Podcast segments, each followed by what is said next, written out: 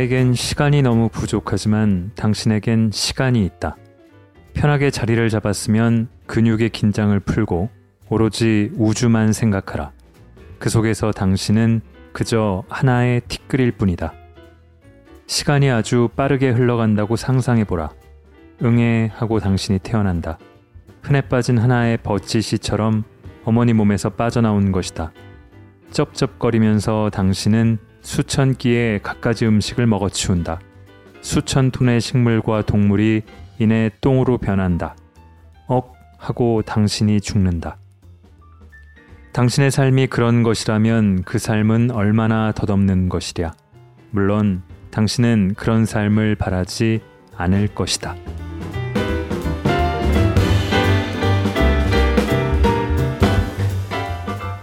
골라듣는 뉴스룸 책 읽는 순간 북적북적입니다. 저는 심영구 기자입니다. 개미, 뇌, 신, 죽음, 타나토노트, 제3인류. 이런 제목의 소설들을 쓴 베르나르 베르베르는 아마도 한국에서 가장 인기 있는 프랑스인 작가 중 한 명일 겁니다.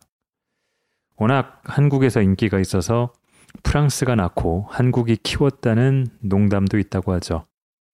원래는 저널리스트였는데 소설 개미를 발표하면서 소설가의 길로 들어섰습니다. 과학기자 출신답다고 할까요?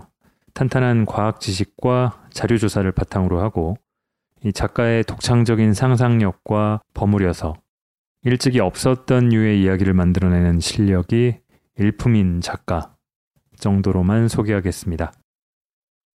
자, 소설 개미 시리즈를 비롯해서 베르베르의 소설에는 에드몽 웰즈라는 연구자가 지은 사전이 등장하는데요. 사전 이름은 상대적이고 절대적인 지식의 백과사전입니다. 이 사전을 인용하는 대목이 곳곳에 나옵니다. 이 에드몽 웰즈는 물론 베르베르가 창조한 허구의 인물이죠. 그런데 이 책, 상대적이고 절대적인 지식의 백과사전은 허구의 책이기도 하지만 또 실제로 존재하는 책이기도 합니다. 저자는 역시 베르나르 베르베르고요. 이 베르베르 소설의 아이디어를 비롯해서 꽤나 잡다하고 흥미로운 지식이 담겨 있는 이 책, 1990년대에 이미 출간이 됐는데요. 2021년 11월 이달에 이 책의 개정 증보판이 한글로 번역 출간됐습니다. 오늘 북적북적의 선택입니다. 낭독을 허가해준 출판사 열린 책들에 감사드립니다. 뭐 오래전에 읽어보신 분들도 있겠습니다만 사전이라는 이름이 붙어 있지만 조금은 독특한 사전입니다. 프롤로그의 한 대목 잠깐 읽어볼게요. 백과사전을 구성하는 일은 플로리스트라는 직업을 연상시킵니다.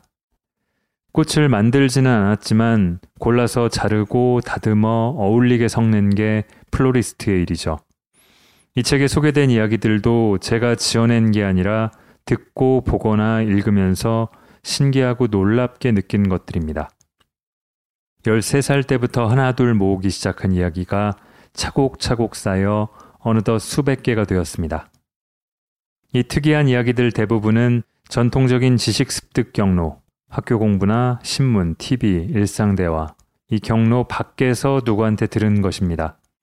주변 사람들이 깜짝 놀랄 이야기가 있다면서 들려주면 다시 누구한테 물어보거나 자료를 읽어 확인한 뒤 하나씩 기록해 두었죠. 저한테는 일종의 병행 지식 같은 것이었습니다. 이야기를 수집하다 보니 잊어버릴지 모른다는 강박증이 생겼습니다. 저는 절대 기억력이 좋은 사람이 아니거든요. 그래서 철저히 수집가의 자세로 임하기로 마음먹었죠. 기발한 농담이나 마술을 외워두었다 나중에 써먹듯이 이 이야기들도 제대로 수집해 두어야겠다고 생각했습니다.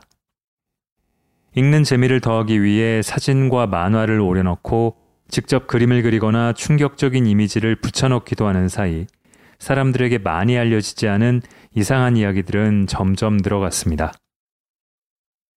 성인이 돼서도 나비 표본 수집을 계속하는 사람들이 있듯이 제 이야기 수집도 과학 기자가 된 이후에도 계속되었습니다. 기자라는 직업 덕분에 이전보다 훨씬 다양하고 믿을 만한 이야기들을 수집할 수 있었죠.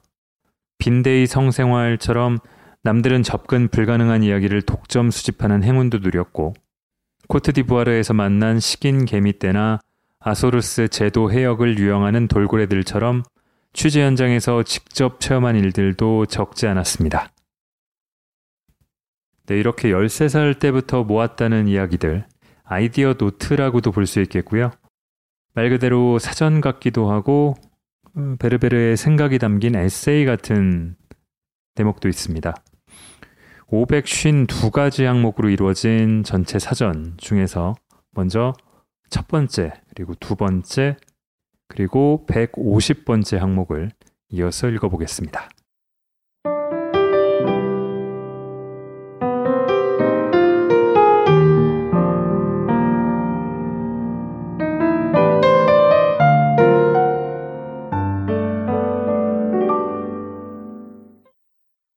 첫 문장과 끝 문장 유명한 첫 문장들 태초에 하느님이 천지를 창조하시니라. 성경. 강둑에 언니와 나란히 앉아 있던 앨리스는 아무 할 일이 없다는 게 슬슬 지겨워졌다. 루이스 캐럴, 이상한 나라의 앨리스. 어느 날 아침, 어수선한 꿈에서 깨어난 그레고르 잠자는 자신이 침대에서 흉측한 벌레로 변해 있는 것을 발견했다. 프란츠 카프카 변신. 그것은 카르타고의 메가라, 하밀카르의 정원에서였다. 귀스타브 플로베르, 살람보. 오래전부터 나는 일찍 잠자리에 들어왔다. 마르셀 프루스트, 스완네 집 쪽으로. 오늘 엄마가 죽었다. 알베르 까미, 이방인. 유명한 끝 문장들. 보다시피 인생은 절대 우리가 생각하는 것만큼 좋지도 나쁘지도 않은 것 같아요. 기드 모파상 여자의 일생 우리가 자라면 우리 역시 그들과 다름없이 어리석을지도 모르지. 루이 페르고 단추전쟁 눈을 똑바로 뜨고 죽음 속으로 들어갑시다. 마르그리트 유르스나르 하드리아누스 황제의 회상록 그렇게 우리는 물길을 거슬러 가는 쪽배들처럼 끊임없이 과거로 밀려나면서도 앞으로 나아간다. 프랜시스 스콧 피츠제럴드 위대한 개츠비 점토에 입김을 불어넣듯 정신만이 인간을 창조할 수 있다. 앙투안 드 생텍쥐페리 인간의 대지 해골을 품에서 떼어내려 하자 그는 먼지로 흩어졌다. 빅토르 위고 파리의 노트르담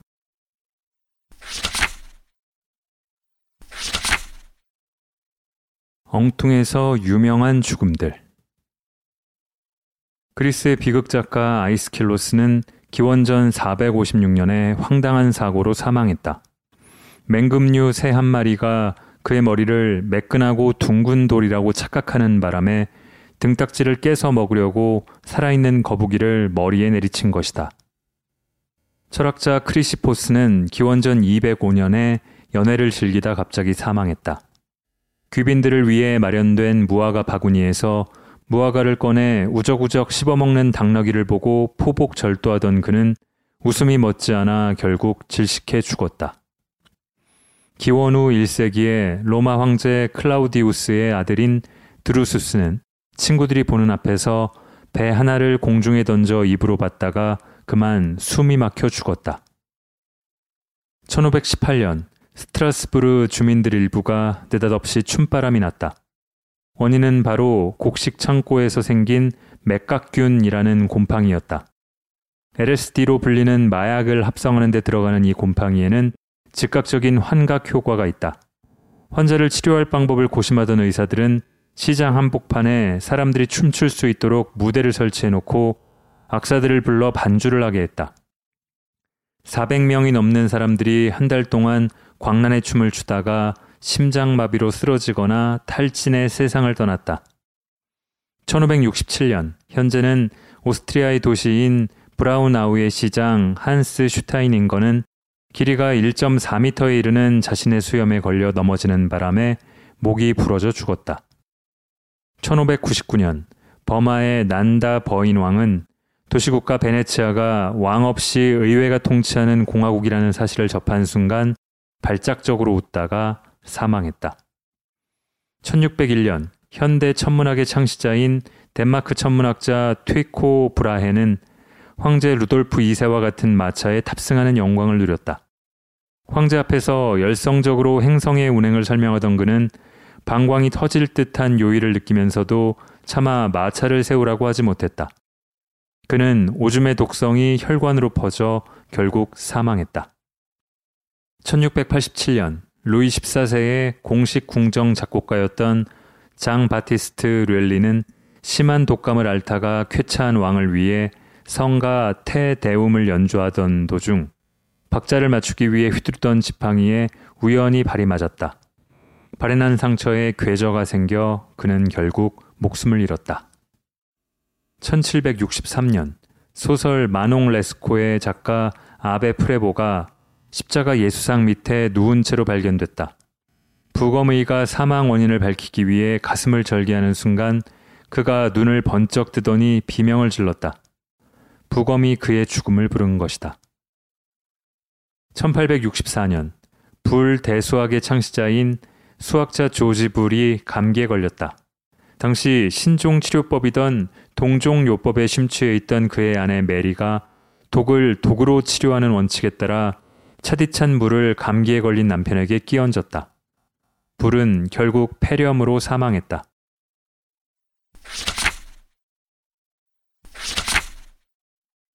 인간의 멍청함 미국의 기자 웬디 노스컷은 인간의 멍청함의 사화집을 만들기 위해 다윈상을 제정했다. 이 상의 수상자로는 매년 가장 멍청한 실수로 죽음으로써 열등한 유전자를 스스로 제거하여 인류 진화에 이바지한 사람이 선정된다.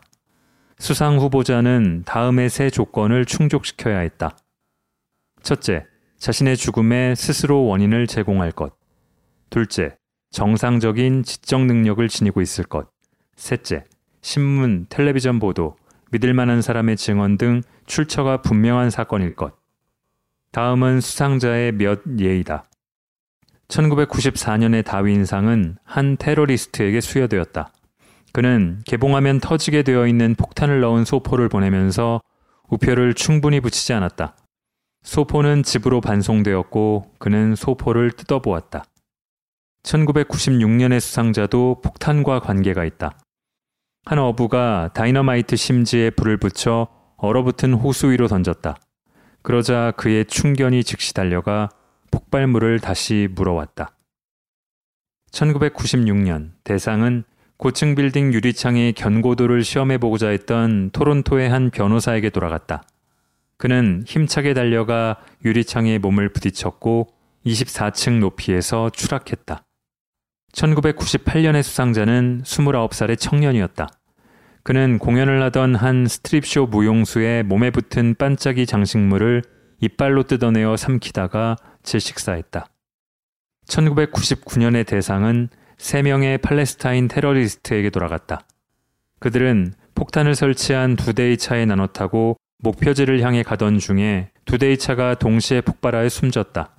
그들은 서머 타임제로 인한 시간 변경을 고려하지 않았던 것이다. 2000년의 영예의 수상자는 친구들과 함께 러시안 룰렛 게임을 한 시카고의 주민이었다. 하지만 그들이 사용한 총기는 리볼버가 아니라 그냥 집에 있는 자동 권총이었다.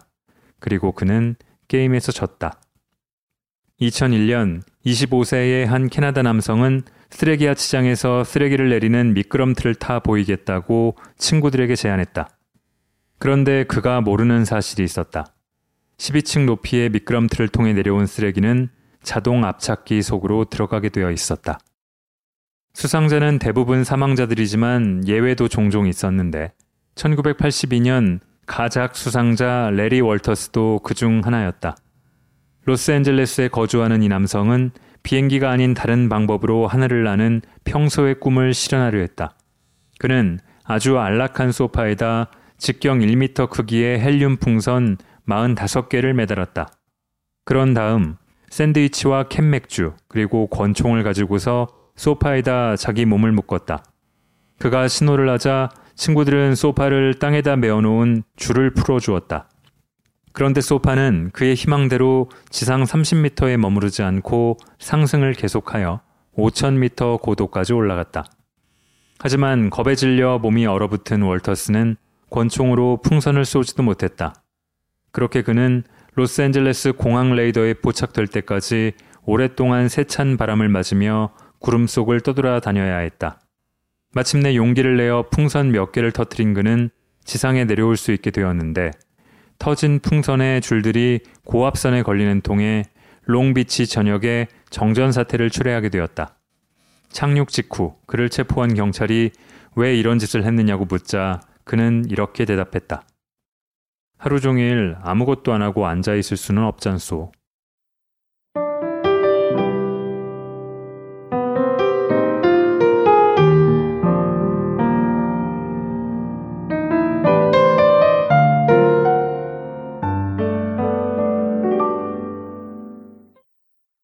자, 어떠신가요? 약간은 믿거나 말거나 같은 그런 느낌도 있지만 재밌지 않나요? 대표적인 소설 개미도 그렇고 사후 세계를 탐사하는 원정대를 그렸던 타나토노트라든가 인류 진화의 비밀을 추적했던 아버지들의 아버지 원뜩 기억나는 것들만 봐도 그런데요. 일견은 황당하면서도 과학에 기반한 나름의 근거가 있고 또 이를 바탕으로 한 기발한 상상력 그리고 스토리텔링 어째서 베르베르의 소설이 그렇게 인기가 있고 또 재미난가 하는 비결을 아이디어 노트격인 이 책에서도 엿볼 수가 있습니다. 저는 여러 신기 묘묘한 이야기들 말고도 베르베르가 역사, 사회, 문명 등에 대한 전반에 대해 갖고 있는 생각을 펼쳐낸 항목들도 흥미로웠는데요. 공감 가는 지점도 꽤 있었고요. 출판사의 소개글을 보니까 지적 대화를 위한 넓고 얇은 지식, 지대 널얍. 알고 보면 쓸데없는 신비한 잡학사전, 알쓸 신작, 이런 거에 빗대서 상절지백이라고 썼더라고요. 상대적이고 절대적인 지식의 백과사전. 이렇게 조어를 했는데, 크크크 하면서 고개를 끄덕이게도 됩니다. 몇 개를 더 읽어보겠습니다.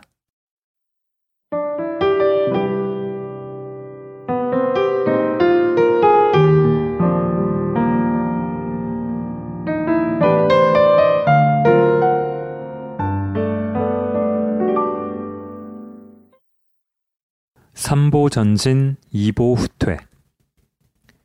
인류의 역사를 전체적으로 조망해 보면 인류가 3보 전진과 2보 후퇴를 반복하면서 진화하고 있음을 알 수 있다.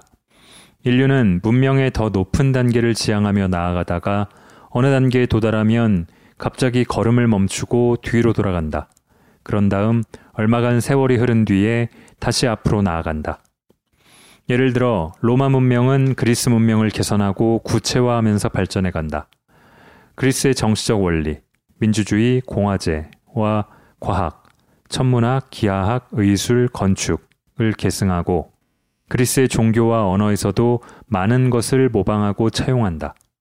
로마 제국의 세력은 갈수록 커진다. 지중해 연안은 물론이고 스코틀랜드에서 사하라까지 브루타뉴에서 슬라브족의 나라들까지 영토를 넓혀간다.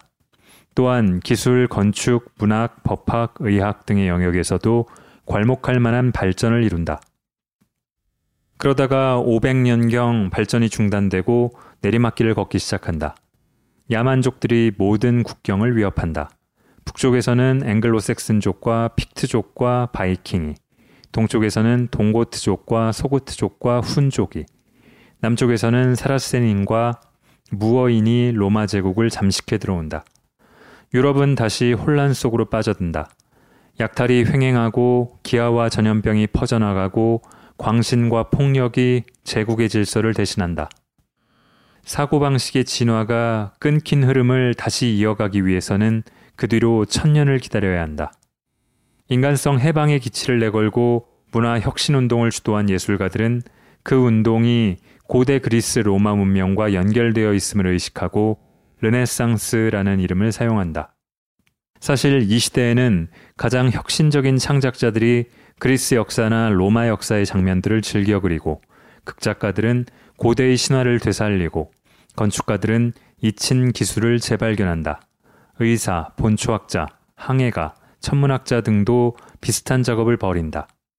하지만 그러기까지 천년의 세월이 흘렀다. 야만족들의 침략과 약탈이 없었다면, 그리고 목매주의의 시대를 거치지 않고 진보의 흐름이 그대로 이어졌더라면 어떻게 되었을까? 장구한 세월을 두고 돌이켜보면 인류의 역사는 그런 식으로 진보한다. 3보 전진했다가 멈추고 2보 후퇴한 뒤에 다시 3보 전진함으로써 결국 한 발짝의 진보를 이루어낸다. 그런데 어찌 보면 뒤로 돌아가는 그 두 걸음은 피할 수 없는 것인지도 모른다. 인류 사회의 전위들은 나머지 구성원들에 비해 너무나 빨리 나아간다. 따라서 가장 뒤떨어진 구성원들과의 격차를 줄이고 인류가 함께 나아가자면 시간이 필요할 수도 있다.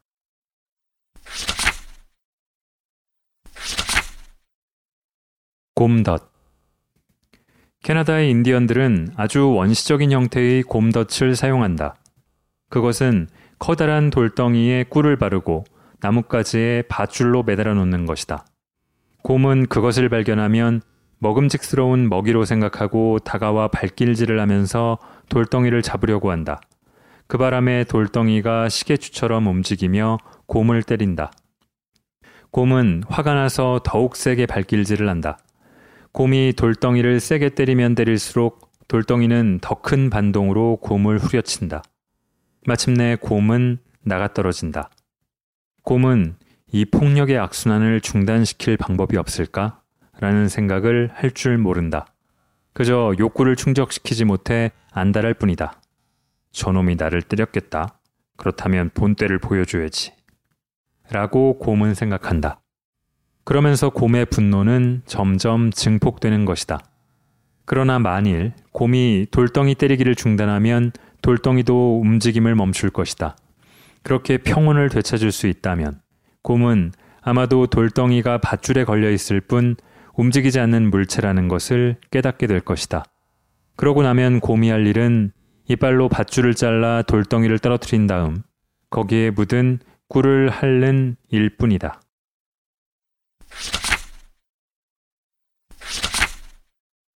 만약 우주에 우리밖에 없다면 어느 날 문득 이런 기이한 가정이 머리에 떠올랐다. 만약 우주에 지능을 가진 생명체가 우리밖에 없다면 우리 중에서 가장 의심이 많은 사람들조차 막연하게 남아 외계의 생명체가 존재할 가능성이 있다는 생각을 품고 있다. 그래서 지구의 지적 생명체인 우리 인류가 실패를 한다 해도 다른 지적 생명체들이 성공할 것이므로 우주에는 아무런 문제가 없으리라 생각한다. 그런 생각은 우리에게 안도감을 준다. 하지만 만약 우리밖에 없다면, 정말 우리밖에 없다면, 만약 무한한 우주 공간에 지능을 가진 생명체가 오로지 우리뿐이라면, 만약 우주의 모든 행성이 우리가 태양계에서 관찰할 수 있는 행성들처럼 유독가스를 내뿜는 마그마나 암석 덩어리로 되어 있고 너무 뜨겁거나 차가워서 생물이 살 수 없다면 만약 지구의 경험은 우연의 일치가 겹치고 또 겹쳐서 일어난 너무나 특이한 현상이었을 뿐 다른 곳에서는 도저히 일어날 수 없었던 일이라면 만약 지구에 인류와 같은 지적 생명체가 존재하는 것이 두 번 다시 일어날 수 없는 기적이었다면 이런 가정들에는 다음과 같은 의미가 담겨 있다. 만약 우리가 실패한다면, 만약 우리가 우리 행성을 파괴한다면, 이제 핵무기나 오염 등으로 해서 그럴 위험성이 생겼다. 그 뒤에는 아무것도 남아있지 않게 되리라는 것이다. 우리가 사라지고 나면 다시 어떻게 해볼 도리도 없이 게임 오버가 되고 말리라는 얘기다. 어쩌면 우리가 마지막 가능성을 쥐고 있는지도 모른다. 그렇다면 우리의 과오는 너무나 어마어마한 결과를 낳게 되는 것이다. 외계인이 존재하지 않는다는 가정은 외계인의 존재를 믿는 것보다 우리를 더욱 불안하게 만든다. 우리를 얼마나 아찔하게 만드는 생각인가? 또 우리에게 얼마나 많은 책임감을 요구하는 가정인가? 우주에는 아마도 우리밖에 없을 것이다. 그래서 우리가 실패하고 나면 더 이상 아무것도 존재하지 않게 될 것이다. 이보다 오래되고 이보다 우리를 불안케 하는 메시지가 또 있을까?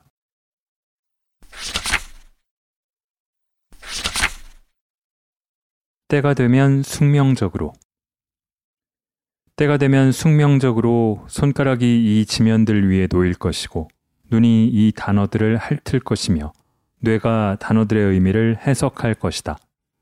나는 그 순간이 너무 빨리 도래하지 않기를 바란다. 그 결과가 끔찍할 수도 있기 때문이다. 그래서 나는 이 글을 쓰고 있는 지금 내 비밀을 지키기 위해 싸우고 있다. 그러나 언젠가는 나에게 무슨 일이 있었는지를 꼭 알아야 할 것이다. 아무리 깊은 곳에 감추어둔 비밀이라도 끝내는 호수의 수면으로 떠오르고 마는 법이다. 시간이야말로 비밀의 가장 나쁜 적이다. 이 글을 읽고 있는 당신이 누구이든 간에 먼저 당신에게 인사를 해야겠다. 당신이 내 글을 읽고 있을 때쯤이면 나는 아마 죽은 지 10년 아니면 100년쯤 되어 있을 것이다. 그렇게 되지 않을지도 모르지만 여하튼 나는 그러기를 바라고 있다.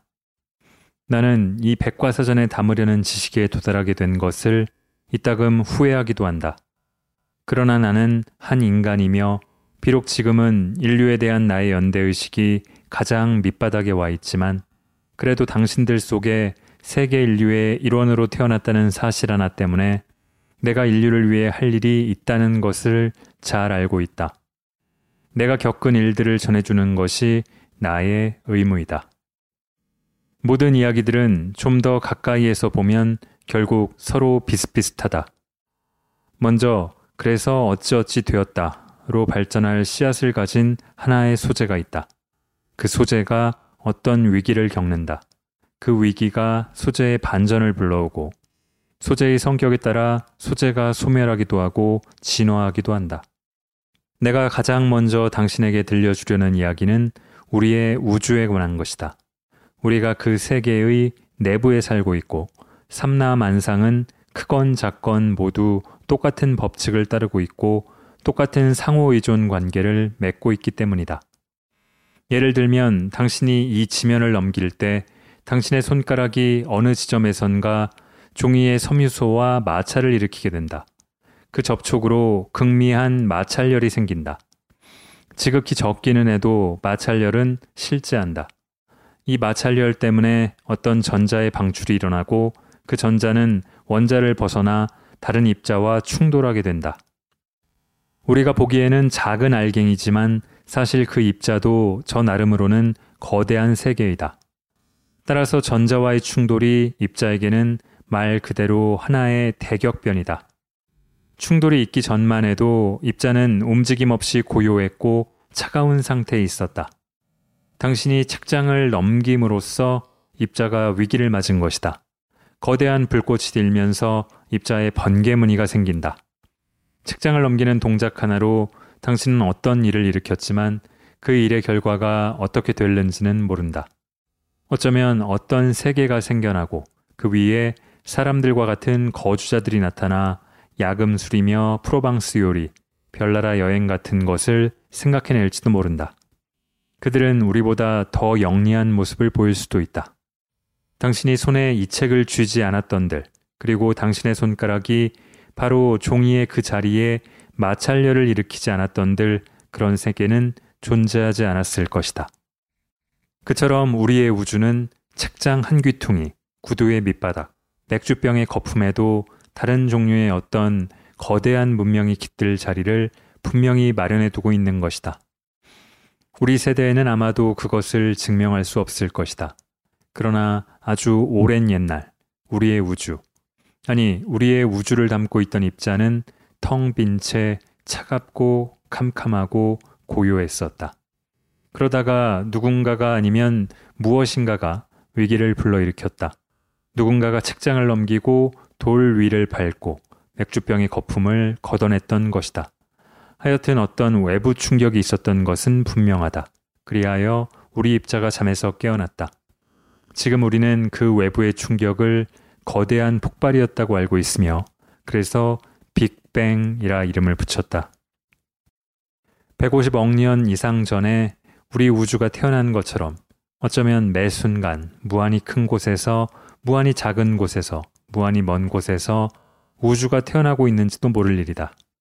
우리는 다른 우주를 모른다. 그러나 우리 우주가 수소라고 하는 가장 작고 가장 간단한 원자가 폭발하면서 시작되었다는 것은 알고 있다. 거대한 폭발로 돌연 잠에서 깨어난 그 거대한 침묵의 공간을 상상해 보라. 저 높은 곳에서 왜 책장을 넘겼을까? 왜 맥주 거품을 걷어냈을까? 그건 아무래도 좋다. 어쨌든 분명한 것은 수소가 타고 폭발하고 더워진다는 것이다. 한 줄기 거대한 빛이 순결한 공간에 비친다. 위기. 꼼짝 않던 것들이 움직인다. 차가웠던 것들이 더워진다. 잠잠하던 것들이 소리를 낸다. 최초의 폭발 과정에서 수소는 헬륨으로 바뀐다. 헬륨은 수소보다 겨우 조금 더 복잡한 원자일 뿐이지만 그런 사소한 변화에서도 우리 우주를 지배하는 위대한 제1법칙을 연역해낼 수 있다. 그 법칙은 바로 끊임없이 더 복잡하게 라는 것이다. 우리 우주에 그 법칙이 관통하고 있음은 분명해 보인다. 그러나 다른 우주에도 그 법칙이 적용되는지를 증명할 길은 없다.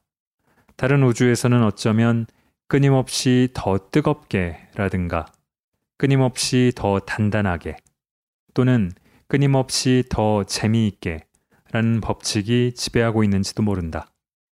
우리 우주에서도 사물이 더 뜨거워진다든가 더 단단해진다든가 더 재미있어지는 일이 있긴 하지만 그런 것들은 제1법칙이 될 수가 없다. 그것들은 부차적인 법칙일 뿐이다.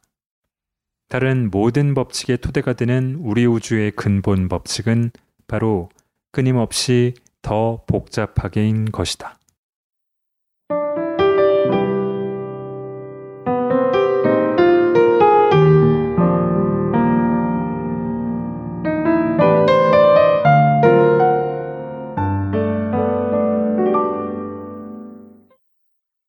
이 책을 읽다 보니까 제가 더 어렸을 때 심심해서 차전을 읽었던 기억이 떠오르더라고요. 지금처럼 심심할 때 인터넷 서핑을 할 수도 없고 스마트폰도 없고 또 집에 책도 많지 않아서 다 읽어 치웠기 때문에 읽을 것도 없고 낮 시간이라 TV도 볼 수 없고 그때는 낮에는 TV가 안 했던 때였습니다. 그럴 때 사전을 꺼내서 아무데나 펼쳐서 읽기도 했었습니다. 백과사전의 묘미라면 꼭 목차대로 앞에서부터 읽을 필요가 없고 또 궁금한 걸 찾아서 읽을 수도 있는 거죠.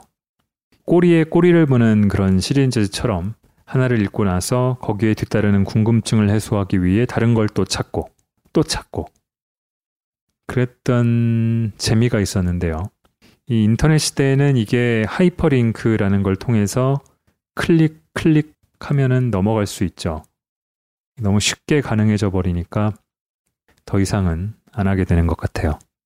세계 최고이자 최대 백과사전이었던 브리테니커 사전이 인쇄본 출간을 거의 10년 전에 중단을 했는데요. 이제는 백과사전이라는 게 의미가 없어져 버렸지만 이런 유의 사전, 베르베르식 상절 지백 사전 같은 건 앞으로도 읽어볼 만하지 않을까 살아남았으면 좋겠다 하는 생각을 해봤습니다. 자, 마지막으로 410번째 항목, 독자들에게 던지는 베르베르. 아니, 에드몽 웰즈의 인사격인 당신을 읽으면서 오늘 북적북적을 마치겠습니다. 들어주신 모든 분들 감사합니다.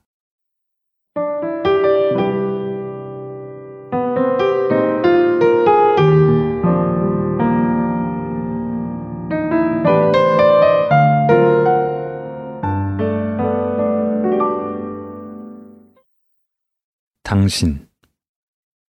미제의 독자인 그대에게 먼저 인사를 보낸다. 나는 당신을 더 잘 알고 싶다. 이 책장들을 넘기기에 앞서 당신의 이름과 나이, 직업, 국적을 말해주기 바란다. 당신이 살아가면서 가장 흥미를 느끼는 것은 무엇인가? 당신의 강점은 무엇이고 약점은 무엇인가? 이런, 그런 게 무슨 소용인가? 그런 건 아무래도 좋다. 나는 당신이 누구인지를 알고 있다. 나는 내 책장에 닿는 당신의 손길을 느끼고 있다. 그것도 기분 좋은 손길을 말이다. 당신의 손가락 끝의 지문에서 나는 당신의 가장 내밀한 특성을 알아낸다. 지문은 당신 몸의 아주 작은 일부분에 불과하지만 그 안에 모든 정보가 들어있다. 거기에서 나는 당신 조상들의 유전자까지도 알아낼 수 있다. 수천 명의 사람들이 너무 어린 나이에 죽어버렸더라면 당신은 태어나지 못했을 것이다. 그들이 서로 사랑하고 짝짓기를 한 끝에 당신이 태어난 것이다. 이 글을 쓰는 지금 당신이 내 앞에 보이는 듯하다. 아니, 웃지 말고 그냥 그대로 있어 주기 바란다. 당신을 더욱 깊이 이해하고 싶다. 당신은 스스로가 상상하는 것보다 훨씬 대단한 존재다. 당신에겐 하나의 사회사가 담긴 성과 이름이 있지만 그게 당신의 전부일 순 없다.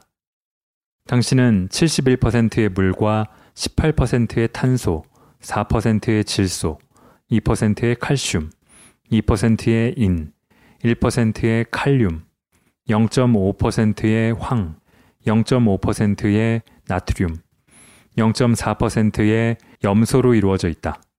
거기에다 큰 숟가락 한 술 분량의 여러 가지 희유 원소, 즉 마그네슘, 아연, 망간, 구리, 요드, 니켈, 브롬, 불소, 규소를 함유하고 있다. 또 소량의 코발트, 알루미늄, 몰리브덴, 바나듐, 납, 주석, 티탄, 붕소도 가지고 있다. 이상이 당신의 생명을 구성하고 있는 물질들이다. 이 모든 물질들은 별들이 연소하면서 생겨나는 것으로 당신 몸 안이 아닌 다른 곳에서도 얼마든지 찾아볼 수 있는 것들이다. 당신의 물은 흔하디 흔한 바닷물과 다를 바 없고 당신의 인은 성냥개비의 인과 한 가지이며 당신의 염소는 수영장 물을 소독하는 데 쓰이는 염소와 같은 것이다. 그러나 당신은 단순히 그런 물질들을 합쳐놓은 존재가 아니다. 당신은 하나의 화학적 구조물이며 훌륭한 건축물이다. 구성 물질들이 적절히 배합되고 안정되게 평형을 이루면서 완벽하게 기능하고 있다. 그 복잡함은 이루 말할 수가 없다. 당신을 이루는 분자들은 다시 원자, 밀입자, 쿼크, 진공으로 이루어져 있고 그 모든 것들은 전자기적인 힘과 인력과 전자의 힘에 의해 결합되어 있다. 그 절묘함은 우리의 상상을 초월한다. 각설하고 당신이 이 책을 찾아냈다는 것은 당신이 꽤 바른 사람임을 말해주는 것이고 당신이 벌써 나의 세계에 대해서 많은 것을 알고 있음을 말해주는 것이다. 당신이 얻은 지식을 어떻게 활용했는지 궁금하다. 혁명이 일어났는가? 개혁이 일어났는가? 물론 아무것도 달라진 게 없을 것이다. 그러면 이제 이 책을 더 잘 읽기 위해서 편안한 자세를 취하기 바란다. 등을 곧게 펴고 호흡을 잔잔하게 고른 다음 입의 긴장을 풀고 내 말에 귀를 기울여 주기 바란다. 당신을 둘러싸고 있는 시공간의 모든 것 중에서 쓸모없는 것이라고는 아무것도 없다. 당신도 물론 쓸모없는 존재가 아니다. 하루살이 같은 당신의 삶에도 어떤 의미가 있다. 당신의 삶은 막다른 골목으로 통하지 않는다. 모든 것은 저마다의 의미를 지니고 있다. 당신이 내 글을 읽고 있을 때쯤이면 이 말을 하고 있는 나는 구더기들의 밥이 되어 있을 것이다. 아니, 풀의 새싹을 무성하게 키워줄 비료가 되어 있을지도 모르겠다. 내 세대의 사람들은 내가 이루고자 했던 것이 무엇인지 이해하지 못했다. 나에겐 시간이 너무 부족하고 내가 남길 수 있는 것은 보잘 것 없는 자취인 이 책뿐이다. 나에겐 시간이 너무 부족하지만 당신에겐 시간이 있다. 편하게 자리를 잡았으면 근육의 긴장을 풀고 오로지 우주만 생각하라. 그 속에서 당신은 그저 하나의 티끌일 뿐이다. 시간이 아주 빠르게 흘러간다고 상상해보라. 응애 하고 당신이 태어난다. 흔해 빠진 하나의 버치씨처럼 어머니 몸에서 빠져나온 것이다. 쩝쩝거리면서 당신은 수천 끼의 갖가지 음식을 먹어치운다. 수천 톤의 식물과 동물이 이내 똥으로 변한다. 억 하고 당신이 죽는다. 당신의 삶이 그런 것이라면 그 삶은 얼마나 덧없는 것이랴. 물론 당신은 그런 삶을 바라지 않을 것이다. 행동하라. 무엇인가를 행하라. 하찮은 것이라도 상관없다. 죽음이 찾아오기 전에 당신의 행동을 의미 있는 뭔가로 만들라. 당신은 쓸데없이 태어난 것이 아니다. 당신이 무엇을 위하여 태어났는지를 발견하라. 당신의 최소한의 임무는 무엇인가? 당신은 우연히 태어난 것이 아니다. 명심하라.